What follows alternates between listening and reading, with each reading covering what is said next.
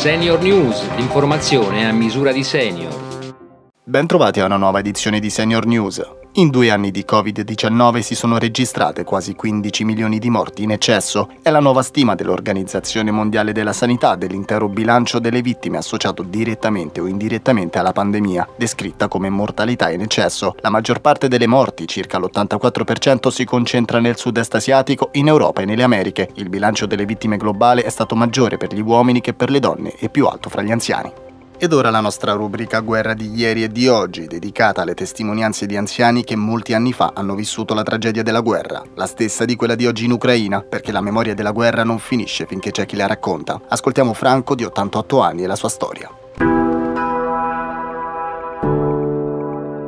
Eravamo in, in quattro più i genitori. Più i genitori. E il cibo non era mai sufficiente, il vero? Cibo, il cibo c'era pane, pane e basta. Eh. Un po' di pasta, però i pastifici no, si facevano tagliatelle, si mangiavano i legumi, uh-huh. eh, frutta, quella che c'era in campagna, c'erano pulci, cimici, pidocchi, eh, zecche, tutte uh-huh. quelle robe lì. L'incontinenza urinaria è una patologia molto comune che colpisce soprattutto le donne. Varie possono essere le cause, come ci spiega Leonardo Celleno, presidente dell'Associazione Italiana di Dermatologia e Cosmetologia.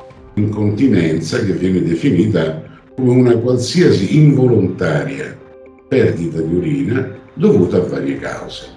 Siccome le cause sono davvero tante, perché possono andare dal colpo di tosse in un apparato che ormai non è più in grado di contenere lo sforzo, a motivazioni come un allettamento prolungato per malattia, un intervento chirurgico, una problematica ancora più importante che colpisca proprio l'apparato urinario, sicuramente l'incontinenza urinaria sta crescendo nel nostro paese come importanza. A due anni dall'ondata di pandemia Covid diciannove che ha obbligato al lockdown milioni di persone in tutto il mondo, c'è ora un altro allarme: l'obesità. È una pandemia silenziosa che sta avanzando rapidamente e riguarda sempre più persone. A confermarlo l'ultimo rapporto dell'O M S, secondo il quale l'obesità e il sovrappeso, con cui convive il cinquantanove per cento degli adulti europei, causano duecentomila casi di cancro e uno virgola due milioni di morti l'anno in Europa.